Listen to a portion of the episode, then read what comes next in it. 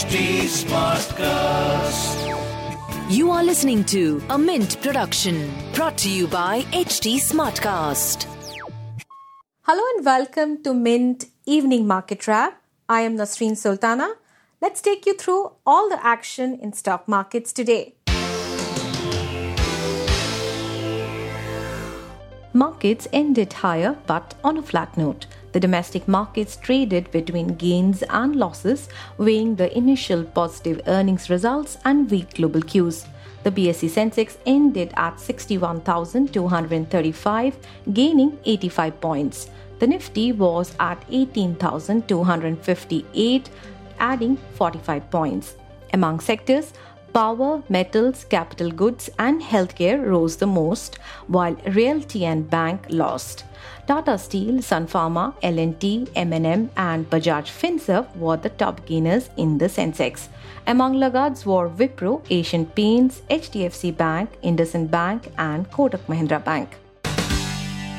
Vedanta Group is willing to spend $12 billion to acquire India's state owned refiner BPCL on an asset sale that's among the nation's biggest and which has faced delays in completion, according to a Bloomberg report. India's plan to privatize BPCL has run into rough weather, with bidders struggling to find partners and spread their financial risk for the big ticket acquisition. In a set of sorts, the NCLAT on Thursday refused any interim relief to e commerce giant Amazon in its plea challenging a CCI order that suspended an earlier approval for its deal with future coupons. Instead, the appellate tribunal led by M. Venugopal and Justice V.P. Singh has directed the CCI and FCPL to file their reply in next 10 days and Amazon to file a rejoinder over it. The SEBI cracked down on a stock recommendation scam happening on social media applications, Telegram and Twitter.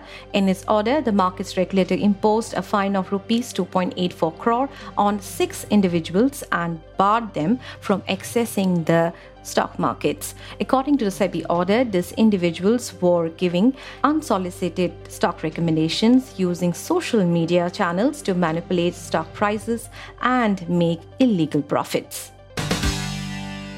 Moving on to global markets, Asia Pacific markets mostly fell as Wall Street saw gains despite a red hot inflation report that set market expectations for rate hikes.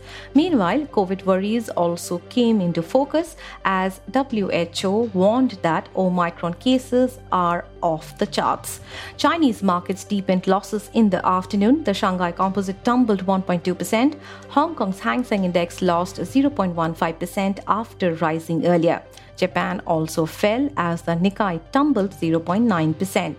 Investors will also keep an eye on COVID developments as WHO reported a record 15 million new COVID 19 cases globally for a single week as Omicron rapidly replaces Delta as the dominant variant across the globe. In other asset class news, oil prices part earlier gains and fell during Asian hours after they hit two month highs on Wednesday. Brent crude declined 0.5% to $84.28 per barrel.